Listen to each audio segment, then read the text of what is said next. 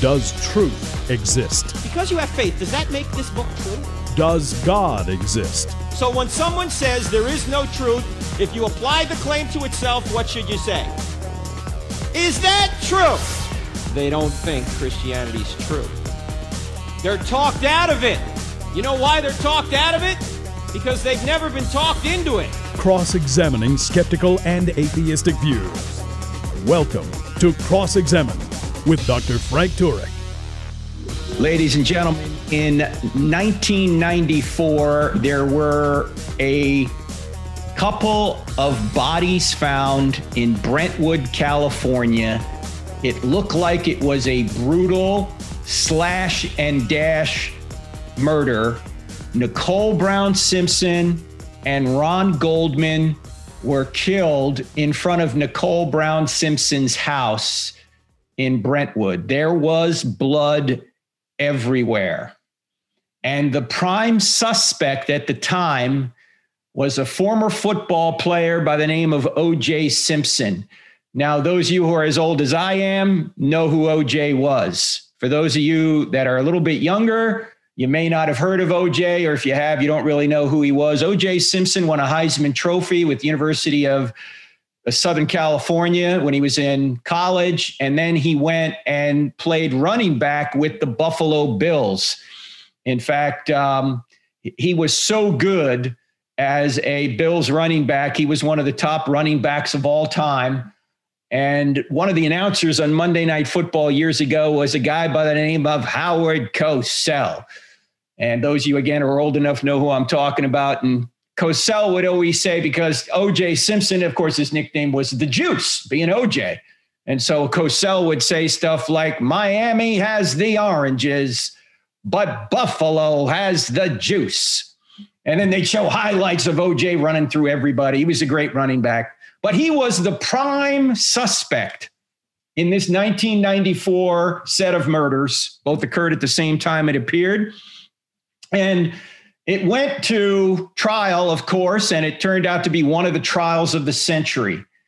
And I'm going to give you some evidence that was presented at trial, and then I'm going to ask you a question. Here is some of the evidence presented at trial. O.J. Simpson's blood was at the scene of the crime. There's only a one in a 170 million chance that it really was not OJ's blood. So obviously, it, it really was OJ's blood.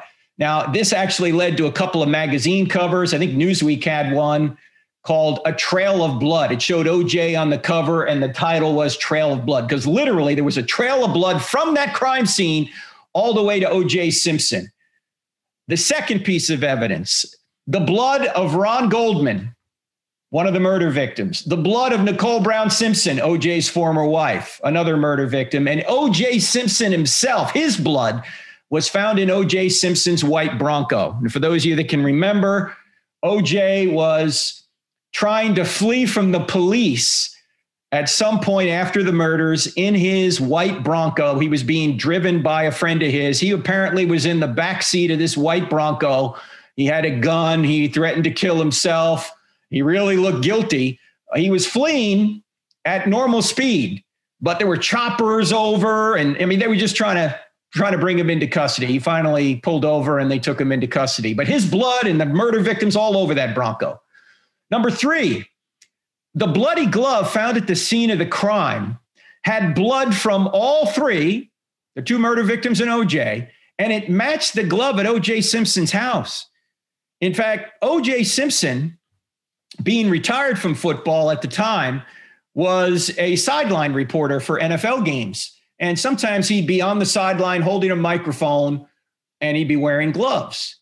Well, one of the gloves that he was wearing was found at the crime scene, drenched in blood, and the sister glove was found at his house. Number four, oh, by the way, for those of you who remember the trial, his uh, trial attorney, Johnnie Cochran, um, had a great line because OJ was going to try the glove on in the courtroom. And Johnnie Cochran said, if the glove doesn't fit, you must acquit because if it doesn't fit OJ, he's not the killer, right? That's what he was trying to say. So OJ tries to f- put this glove on, and he has a surgical glove on, you know, one that doctors use when they operate, or when what you know the ones that you're wearing now when you go to the department store. anyway, um, he tries to put this glove on during the trial, and he's trying to get it on, and he quite can't get it on. Now, why can't he get it on? Number one, he had that surgical glove on. It made it more difficult to fit. Number two, the glove had shrunk from the blood, the dried blood in it. And number three, quite obviously, he didn't want to put it on. Okay. so, number four, the fourth piece of evidence was that the bloody footprints at the scene of the crime were from a rare brand of size 12 shoes that OJ Simpson owned. There were only 199 pairs of these shoes sold in the United States, and OJ had one of these pairs at his house. And number five, the fifth line of evidence was that Nicole Brown Simpson's blood was found on OJ Simpson's socks. There's only a one in 21 billion chance, according to one lab, that that was not her blood. Okay, let me review. All three of the people involved, blood found at the crime scene. One in 70 million chance it's not OJ Simpson's blood. All three found in Simpson's Bronco, the blood from all three. The glove at the scene had blood from all three and matched the glove at Simpson's house. The bloody footprints found at the crime scene were footprints from a rare brand of shoes that Simpson owned. And the blood found on Simpson's socks was Nicole Brown Simpson's blood. Only a one in 21 billion chance it wasn't her blood. Question Was Simpson guilty of murder? Let me ask you a question a different way. What is the probability that this evidence would exist if OJ Simpson was not the murderer? Well, that was kind of the defense line of reasoning. OJ was framed. That's basically what they were saying. Really? You think that's a good explanation? How could all of this blood have been planted on OJ if he was framed? How could it be found in his house? How could it be found in his Bronco? How could it be found in his socks? Are you saying the police were that corrupt? That somehow and that inventive that they somehow framed OJ and put this blood everywhere? Doesn't seem likely. Doesn't even seem remotely likely. But that's what you're going to have to believe to say he's not the murderer. Again, what is the probability this evidence would exist if OJ was not the murderer? You might be able to explain one line of evidence here to say, okay, that could have been planted, but all of it? And what motive did the LAPD have to plant the, the blood? Look, everybody loved OJ. O- OJ was a celebrity. OJ was a movie star too. You know, those old uh, airplane movies? OJ was in them. People loved OJ. Why would they want to frame him? And could they frame him with this vast amount of evidence? You know, you might, again, you might be able to explain one piece of evidence by another theory, but can you explain all of the evidence by that theory that say the LAPD framed? No, I don't think you can. You see, when you're looking at a particular set of facts and you're trying to figure out what caused these particular set of facts, or you're looking at a bunch of evidence and you're trying to figure out what caused this evidence, you've got to have two things. You've got to have explanatory power and explanatory scope. Explanatory power asks, how well does your theory explain the data? And explanatory scope says, how well does your theory explain all of the data, not just one line of evidence, but all of the data? And look, OJ had a motive. He was jealous. He also had the means. He was strong, quite obviously, a former football player. Seems like OJ could have done this and he had the motive to do it. Now, what if somebody comes along and says, you know, I just lack a belief OJ was the killer? And then you ask him and you go, okay, you, don't think it's OJ. Well, who do you think it was? And they go, oh, well, I don't, I don't have to have a, a suspect. I just lack a belief it was OJ. Well, what, how do you explain all this evidence then? I don't have to explain it. I just lack a belief it was OJ. Would you take that to be a good detective if, if, a, if a detective said that? No, you would say, well, first of all, you got to explain why you don't think it's OJ. And secondly, you got to come up with somebody else or at least some other theory. And that's what we're going to talk about the rest of the show. You're listening to I Don't Have Enough Faith to Be an Atheist with Frank Turek on the American Family Radio Network. We're back in just two minutes. Don't go anywhere.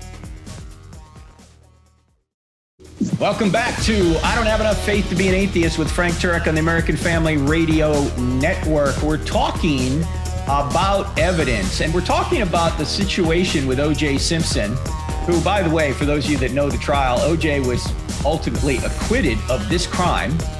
Uh, he was found guilty in a civil trial later, but it turned out when they interviewed the jury, they realized when they interviewed the jury afterwards that the jury was never going to convict OJ. If they had video of him doing it, they probably wouldn't have convicted him. I mean, that's how biased the jury was, which is why our friend J. Warner Wallace, who is, you know, is a cold case homicide detective, says jury selection is the key to the outcome of the trial. You've got to get the right jury who's going to be fair and look at the evidence in a way that is fair to everybody in order to get the right outcome. And in that case, apparently they did not have a fair trial. But the reason I asked the question before the break is if someone comes along and says, I lack a belief it was OJ, you'd have to give, you'd have to say to them, okay, but how do you explain all this evidence, right? It, that's pointing directly to OJ. How do you explain it all? And if they say, well, I don't need to explain it, I just lack a belief in OJ, you'd say, well, you're really not doing your job. And this is what atheists, many of them, I can't speak for all of them, but many of them will say, I just lack a belief in God. And yet, here we are as Christians coming forth with all this evidence that God exists, which we'll get to later in the program. We covered some of it a couple of weeks ago. But we talk about, just for example, the cosmological argument. In fact, we covered that a couple of weeks ago, so I won't repeat it here. But space, matter, and time had a beginning, and there's evidence for this. We cover it all in the book. I don't have enough faith to be an atheist. Even atheists are admitting that space, matter, and time had a beginning. So whatever created space, matter, and time would seem to not be made of space, matter, and time. In other words, the cause must be spaceless, timeless, immaterial, powerful to create the universe out of nothing, personal in order to choose to create, and also intelligent to have a mind to choose to create now, that points to a being that we would call God. We don't know if it's the Christian God at this point, but it could be. So when you ask the atheists, well, how do you explain all this evidence? Sometimes they just say, I lack a belief it's God. And, you know, one day we'll figure out a natural cause for all this, to which we respond, you'll never find a natural cause for all of nature. Nature is the effect, it can't be the cause. If nature had a beginning, whatever created nature can't be made of nature. Nature must or the cause must transcend nature. In other words, the cause must be supernature, or or what we would call supernatural. So just claiming to be a lack of belief, you know, I'm an atheist. I lack a belief in God. They say that now. First of all, let's unpack that claim a little bit. To lack a belief in God is just to say something about your psychological state. It's not to say something about the real world. I could say I lack a belief in materialism, which is what many atheists believe, but that wouldn't prove or disprove materialism. It would just tell you what my psychological state was.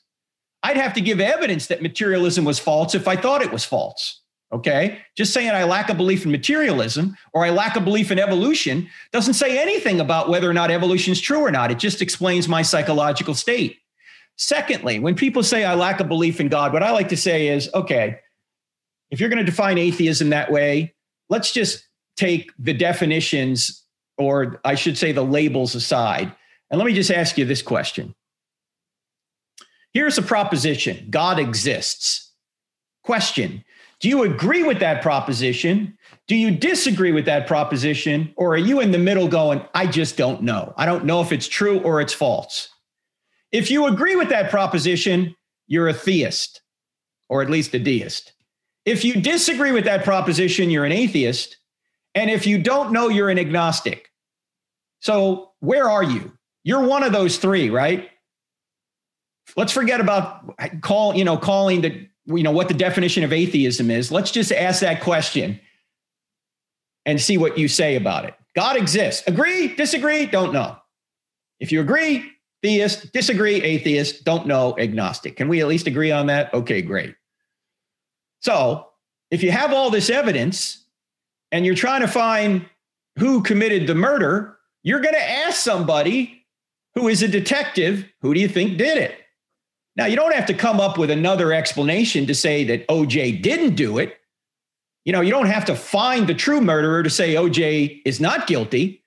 But with all this evidence pointing to OJ's guilt, you really got to figure out how you can explain this evidence and say OJ is not guilty. Now, suppose an atheist were to come along and see all this evidence for OJ's uh, being the murderer, and he says all this can be explained naturally. Actually, in fact, they weren't murders.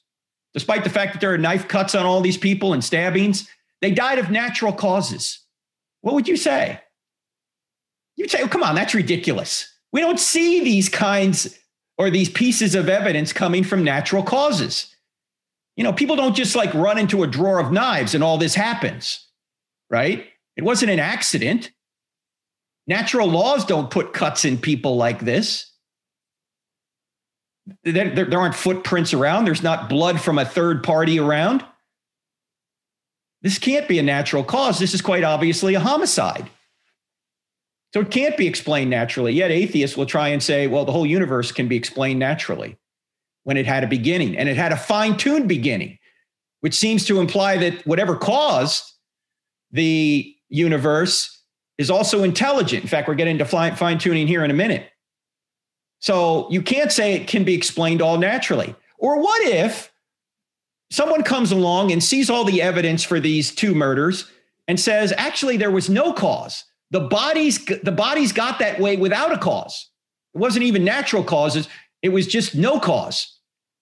You'd say, oh, come on.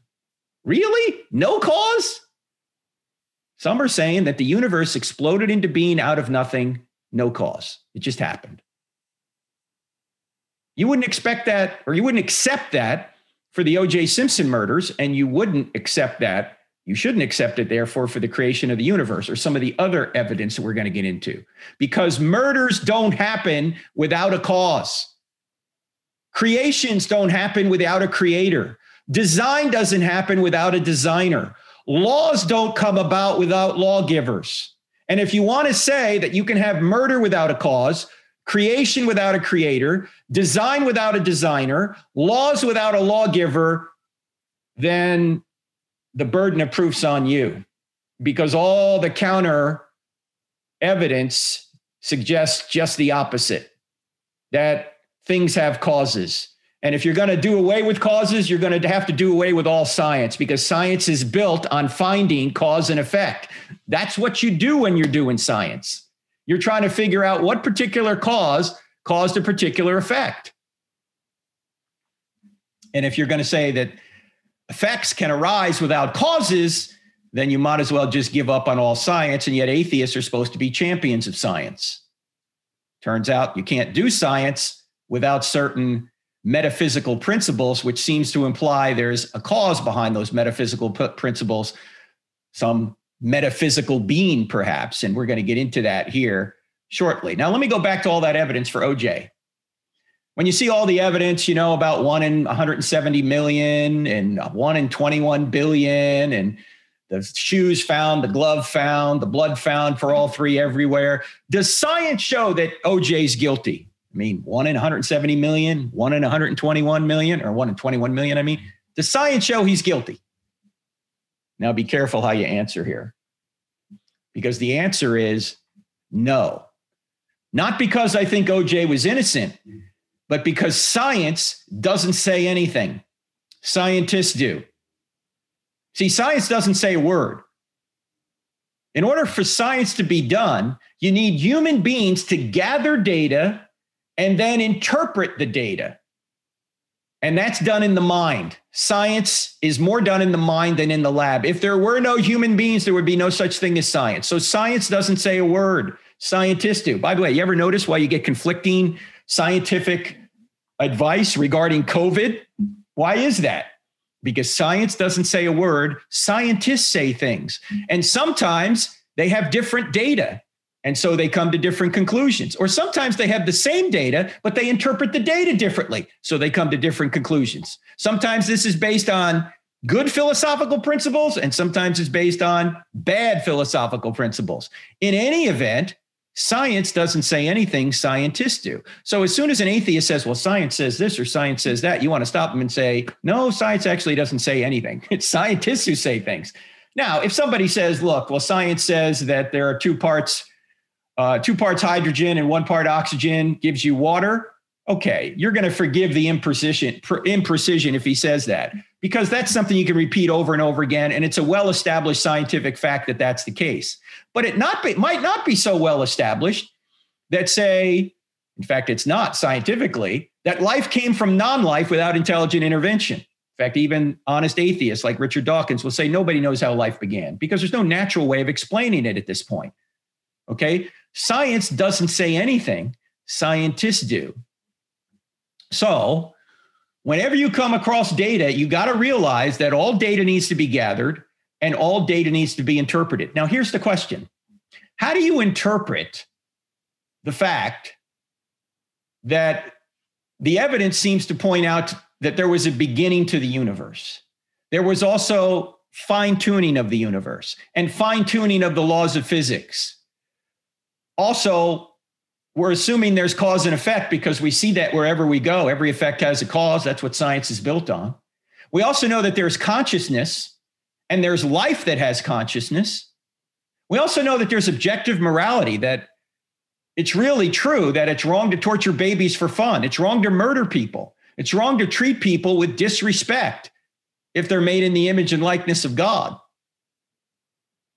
Also, there are laws of logic and reason in fact, if we say there are not laws of logic and reason, we're using those laws to say that. It's self defeating to say they don't exist. Now, keep in mind here, I'm going somewhere with this. I'm asking you, what is the cause of all these things? How about the laws of mathematics?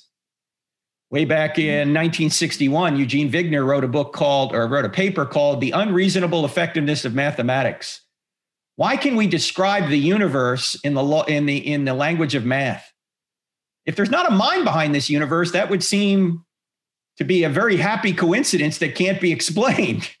In fact, the laws of mathematics themselves, where do they come from? How about intelligence? Where does intelligence come from? Look, at the end of the day, there's only two possibilities.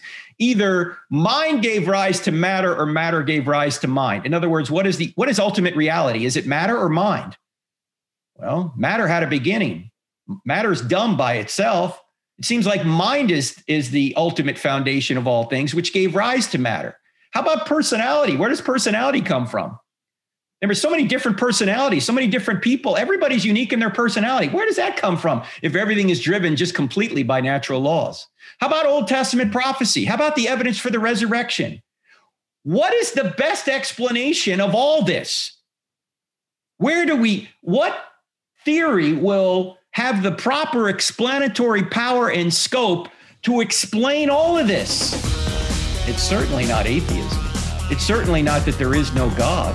It's certainly not that everything's made of molecules. Many of the things I just listed here aren't made of molecules. In fact, molecules had a beginning, according to the evidence. Something beyond molecules, something beyond physics, metaphysics. We'll get to it after the break. I'm Frank Turek. You're listening to I Don't Have Enough Faith to Be an Atheist on the American Family Radio Network. We're back in two minutes. You know, last week's, well, actually two weeks ago, last week, a great uh, podcast from my friend Alisa Childers on progressive Christianity. If you haven't heard that, go and listen to that because it's coming to a church near you, unfortunately. And the week before that, I did the podcast regarding Ravi Zacharias, the Ravi Zacharias scandal and the truth of Christianity. Do you know that that podcast on YouTube, which is not where most people watch podcasts, uh, they watch it or they listen to it quite obviously on iTunes and other places. That podcast on YouTube has had 10 times as many views as just about any other one we've done. Now, let me ask you a question. Why are we so intrigued with scandal? We could do a podcast on the truth of Christianity, which we're doing right now, and a podcast about a man who fell from grace and was a sinner and was a charlatan gets 10 times as many views as what's the most important thing and that is is that christianity is true. In fact i spent a lot of time actually in that podcast pointing out that what ravi did actually couldn't be wrong unless something like christianity was true because if there is no god there is no such thing as right or wrong everything's a matter of opinion and you can't condemn ravi for any of his uh, behavior. So it's just interesting to me. It's like when we when we pass somebody on the road and they have a flat tire, we just zoom right by. But man, if there's a wreck, we're slowing down rubberneck and going, "Oh, look at that." Why is that? Why are we intrigued when evil occurs? Why are we intrigued when bad things happen? Why are we intrigued when somebody is exposed as a hypocrite? says something about our nature, doesn't it? I mean, I'm not exempting myself from this. I'm just pointing out it's just human nature that we tend to do that. So, oh, let me also point out that we have a brand new course that's starting on on, on I think it's March 30th. The book of Romans, I'll be your instructor. We're going through it in 19 one hour lessons. And if you take the if you take the premium version, you'll I'll be your instructor live on Zoom. I think on about 10 different occasions. We're going to do Q&A at 10 different times. And if you sign up by March 8th, which is just around the corner here, you can get uh, I think 25% off or something. Just go to uh, uh just go to to uh, crossexamined.org, crossexamined with a D on the on the end of it, and click on online courses. You'll see it there. All right, let me uh, go back to what we were talking about just before the break. I mentioned the beginning of the universe, the design of the universe, the laws of physics, cause and effect, life and consciousness, objective morality, the laws of logic and reason, the laws of mathematics, intelligence, personality, Old Testament prophecy, and the resurrection of Jesus. Here's my question. What, what is the probability we would have all of this evidence if God did not exist? And what is the probability we would have this evidence if Jesus did not rise from the dead? And I'll, I'll get to a little bit of evidence for the resurrection here in a minute. In fact, what is the probability we would have evidence for anything if this universe was not the product of a mind? Because this universe is orderly, things happen for a reason, there's cause and effect. Natural laws, uh, the laws of nature are fine tuned. We're going to get into it here in a second. They're precise. Why? What best explains this? In other words, again, instead of just looking at the evidence saying, okay, does this evidence point to God? You could also look at it from the other side of it and say, would we even have this evidence if there wasn't a God? And probability theorists who do this plug this into their equations, you know, Bayesian probability theory and all that. We're not going to get into it here, but mm-hmm. The likelihood of something happening or something being true based on probability theory also includes the factor that says, what is the probability we would have all this evidence if the question that we're trying to discover or the cause we're trying to discover did not exist? How, why would we have all this evidence if God did not exist? Why would we have all this evidence for the resurrection if Jesus didn't rise from the dead? So you can look at it that way. Let's talk about fine tuning for a minute there's two kinds of fine tuning. There's the fine tuning of the universe in its initial conditions and its current conditions. And there's also the fine tuning of the biological information in life. Let's talk about both. We'll talk about in life to begin with. Do you know that in every one of your 40 trillion or so cells, there's a program that's about 3.2 billion letters long? All the letters are in the right order, save a mutation here or there. We've never seen a program come from anything other than a programmer. We've never seen a message come from anything other than a mind. I mean, if you get a text from somebody and it says, Hi, how are you? Love mom or love dad. You, you know that message couldn't have been randomly generated by your by the, the person's iPhone. That message points towards intelligence. The same thing is true with what's in every one of your 40 trillion cells, the genome, the digital code, except it's a lot longer than, hi, how are you? Love mom or dad. It's 3.2 billion letters long. That appears to be the product of a mind. And the attributes of our universe appear to be the product of a mind as well. From the very beginning, as we pointed out a couple of weeks ago, three weeks ago now, in the podcast entitled does extraordinary do extraordinary claims require extraordinary evidence we pointed out that the expansion rate of the universe if it were, different by one part in a thousand million million we wouldn't even have a universe or a universe that could support life. And that was stephen hawking. He was an atheist. He admitted that. So the fine tuning of the universe comprises two things. Um, it's not just the fine tuning for life, that's one aspect of it. But unless we had certain aspects or properties of our universe fine tuned, we wouldn't even have a universe at all, much less a universe with life. The expansion rate is one of the factors. And let me just give you a scenario. Let's suppose you're playing poker with somebody, and uh, it turns out that your opponent gets a royal flush. You thought you had a good hand, but the opponent got a royal flush. Now, any hand you get in poker, let's just say it's five card poker, any hand you get in poker is going to be equally improbable. Any hand in a five card poker is one chance in 649,739. Any hand is that improbable. But of course, a royal flush is a targeted hand, right? And I see atheists trying to dispute the fine tuning argument by saying, well, any set of conditions is equally improbable. Well, yeah, that's true. But it turns out, in order for this universe to exist and a, this universe with life, it's like getting a royal flush a hundred times in a row because it's a targeted set of conditions. It's not just any condition. So to get one royal flush is one chance in 649,739. Um, how likely is it for you to get two royal flushes in a row? Are you ready? It's one chance in 422 billion, 160 million, 768,121. Now, if we put that in scientific notation, that would be one chance in four to the 11th power. Actually, not quite that good, but one chance in four with 11 zeros following it. Are you with me? Okay. Now, let me just take one factor about the universe that appears to be fine tuned, and that's the gravitational force. The gravitational force is fine tuned to one in 10 to the 40th power. That's one chance in one with 40 zeros following it.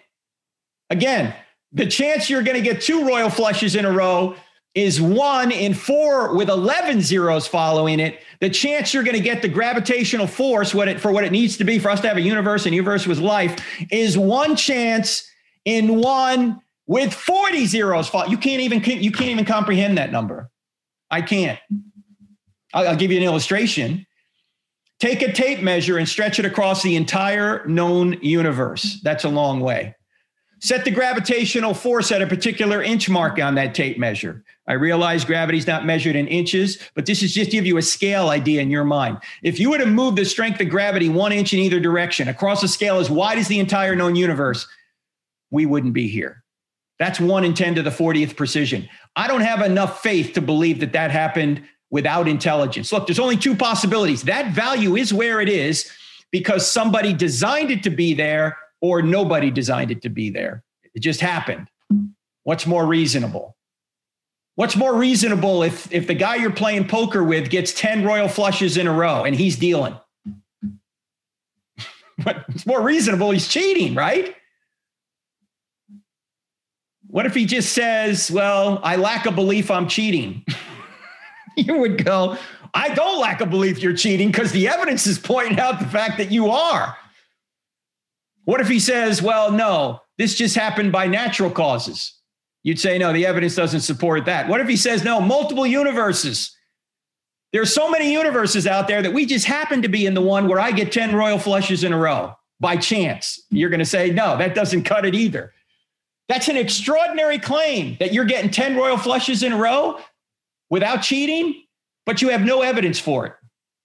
It's an extraordinary claim with no evidence. And atheism is awash with extraordinary claims with no evidence that a universe could come from nothing by nothing. Extraordinary claim, no evidence. That life can come from non life without intelligence. That a, a, a 3.2 billion letter genetic code can come into existence without intelligence. Extraordinary claim, no evidence. That this universe could be so fine tuned. And by the way, this is just one of the dozen or so factors that are fine tuned in this way. If you do a, if you add them all up, it's impossible to, to expect that this universe doesn't have intelligence behind it. Yet they're saying, well, fine tuning is is uh, just explained by the multi-universe theory, the multiple universe theory. But there's no evidence for multiple universes. You're just making it up. You're you're you're just assuming it's true. There's no evidence for it. There's so much more that we could talk about here. But can you see? It's not the Christians that are making extraordinary claims and therefore require extraordinary evidence. And by the way, you got to go back to the previous podcast to unpack this further because I explained what all this means with regard to extraordinary. It's the atheists that are making these extraordinary claims and don't have any evidence for it. You say, what about miracles? How can we believe in miracles? Didn't David Hume say miracles don't occur because we have a uniform experience against them? Yeah, he said that, but that's actually a bias. In fact, it's a bias against the supernatural. And this is what happens quite frequently in science. There's already a bias against intelligence, there's a bias against any being that could somehow be the cause of anything we're seeing here in the real world, in the natural world. And we're going to unpack that when we come back from the break. You're listening to I Don't Have Enough Faith to Be an Atheist with Frank Turek on the American Family Radio Network. Our website is crossexamined.org. Cross Examined with a D on the end of it. We have an app too you ought to avail yourselves of. It's free, two words in the App Store Cross Examined. It has a quick answer section on there that I think you'll like. It has our podcast, TV show. Check it out. We're back in two. Welcome back. We're talking about this idea that can there be a murder without a murderer? Can there be murder without a cause? Can there be a universe without a cause? Can there be fine tuning without a cause? Can there be, say, the laws of nature without a cause? Can there be the laws of mathematics, the laws of logic? Can there be the laws of morality without an external cause beyond human beings? We've argued on this show many times no. And many atheists will agree with that. That's why they say morality is all subjective. But the second you treat them immorally, they go, that's wrong. That's absolutely wrong. You ought not do that. they have all these moral claims that they're trying to put forth in the government. This is right. This is wrong. LGBTQ rights, trans rights, all where no, there's no rights to anything if there's no God.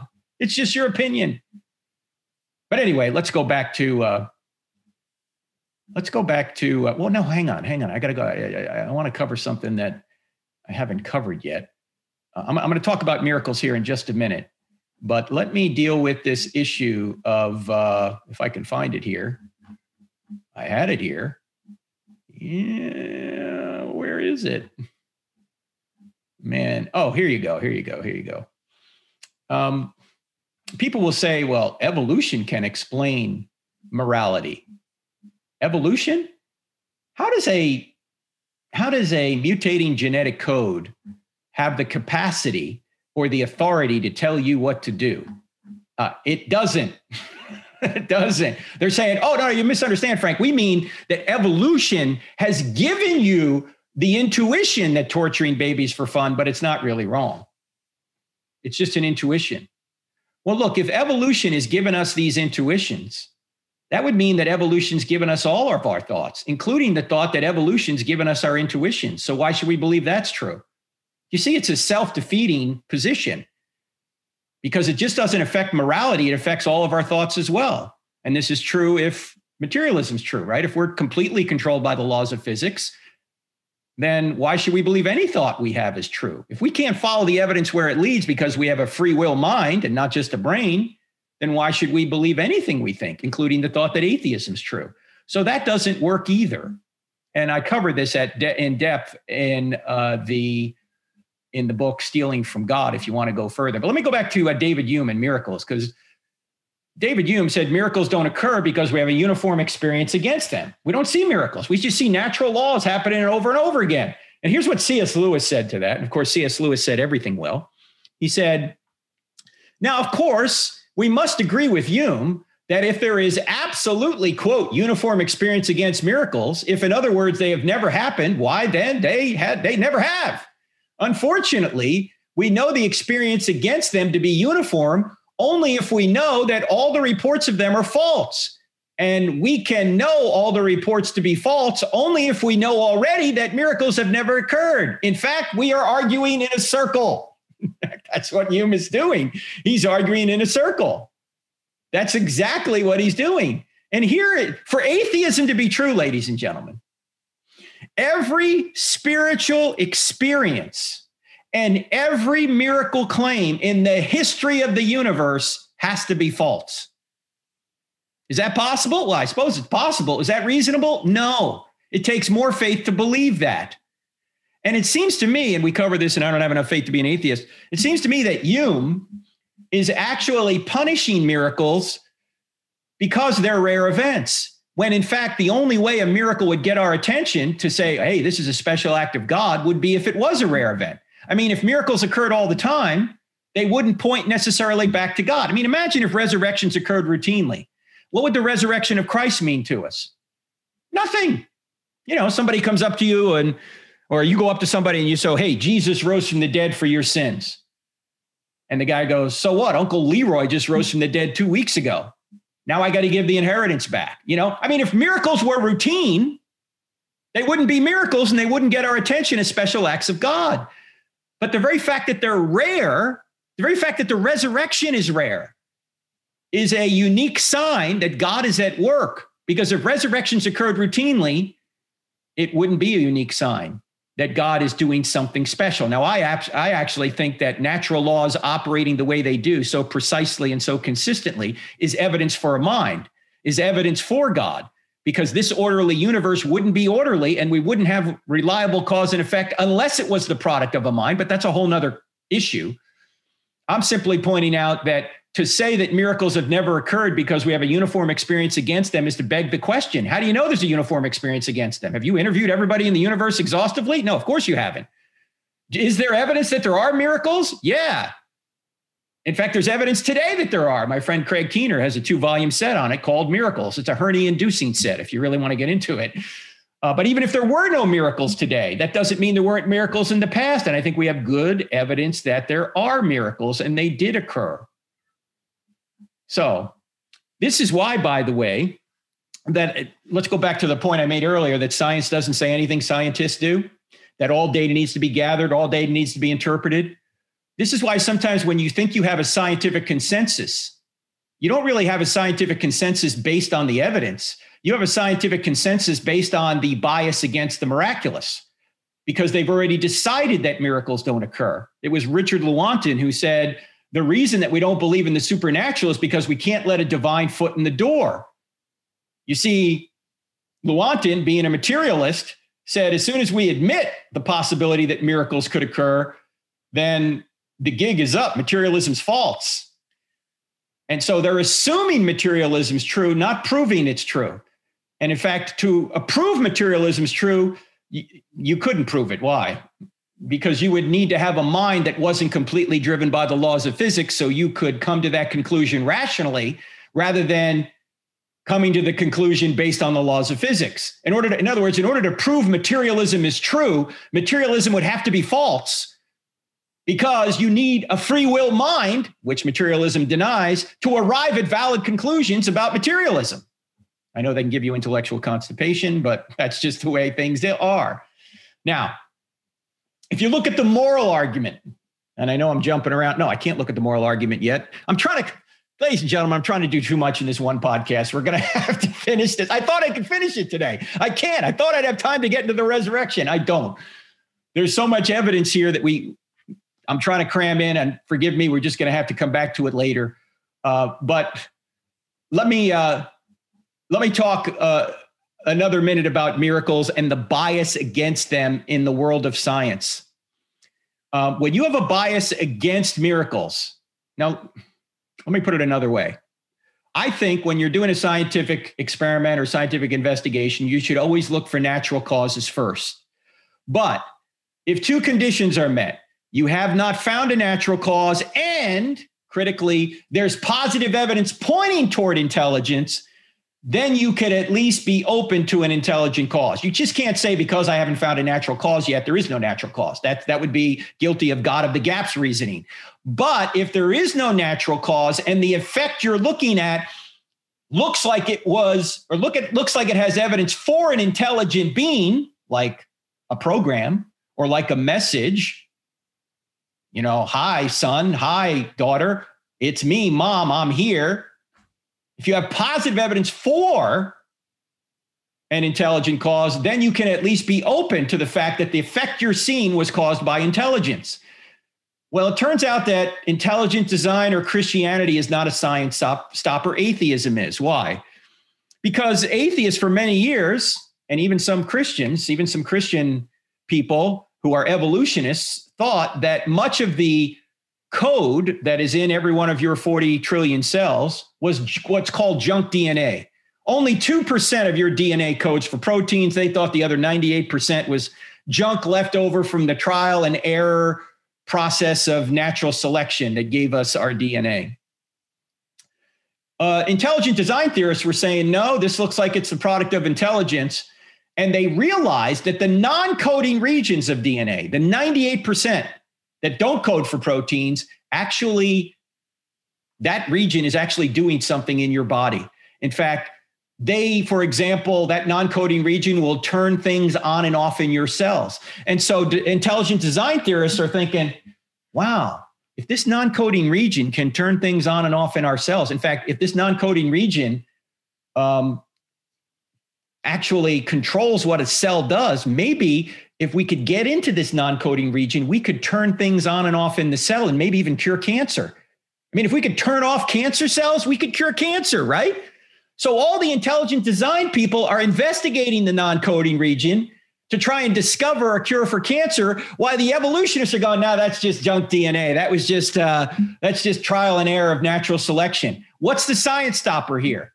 The science stopper here is assuming intelligence isn't part of the effect the people who are open to intelligence are actually trying to find a cure for cancer by looking through what isn't junk DNA. It's the non coding region, and it is actually performing functions in your cells.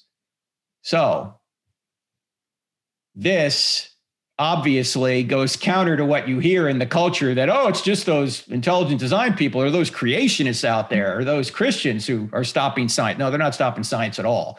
They're the ones that are actually pursuing the evidence where the evidence leads. And in fact, uh, my friend Stephen Meyer, who, as you know, has written some great books on science and evolution, uh, we're going to have him on the program here shortly because his brand new book, The God Hypothesis, is coming out very soon. I have an advanced copy of it. I'm going through it right now. And I'll tell you, uh, Meyer does a great job of pointing out how not only were the sciences founded by Christians, the sciences only make sense if there's a mind behind the universe. And then he points out the evidence we have for this. Some of it we've just touched on briefly here the evidence from cosmology, the evidence from biology, the evidence uh, that from uh, these areas of fine tuning in biology and in the universe, we actually have evidence for a personal God. And so we'll have him on here shortly to discuss that. So keep an eye out for that. But in any event, we're about out of time here. I want to re- re-emphasize. Oh, if you're listening to this before the uh, Saturday, the 6th of March, I'm in Little Rock, Arkansas at a youth conference. Check our website, crossexamined.org. If you're in that area, would love to see you. And next week, I'm going to be down in Georgia at Influencers Church near Atlanta. Check the website out for that. And I hope, Lord willing, I'll see you here next week. God bless. See you next time.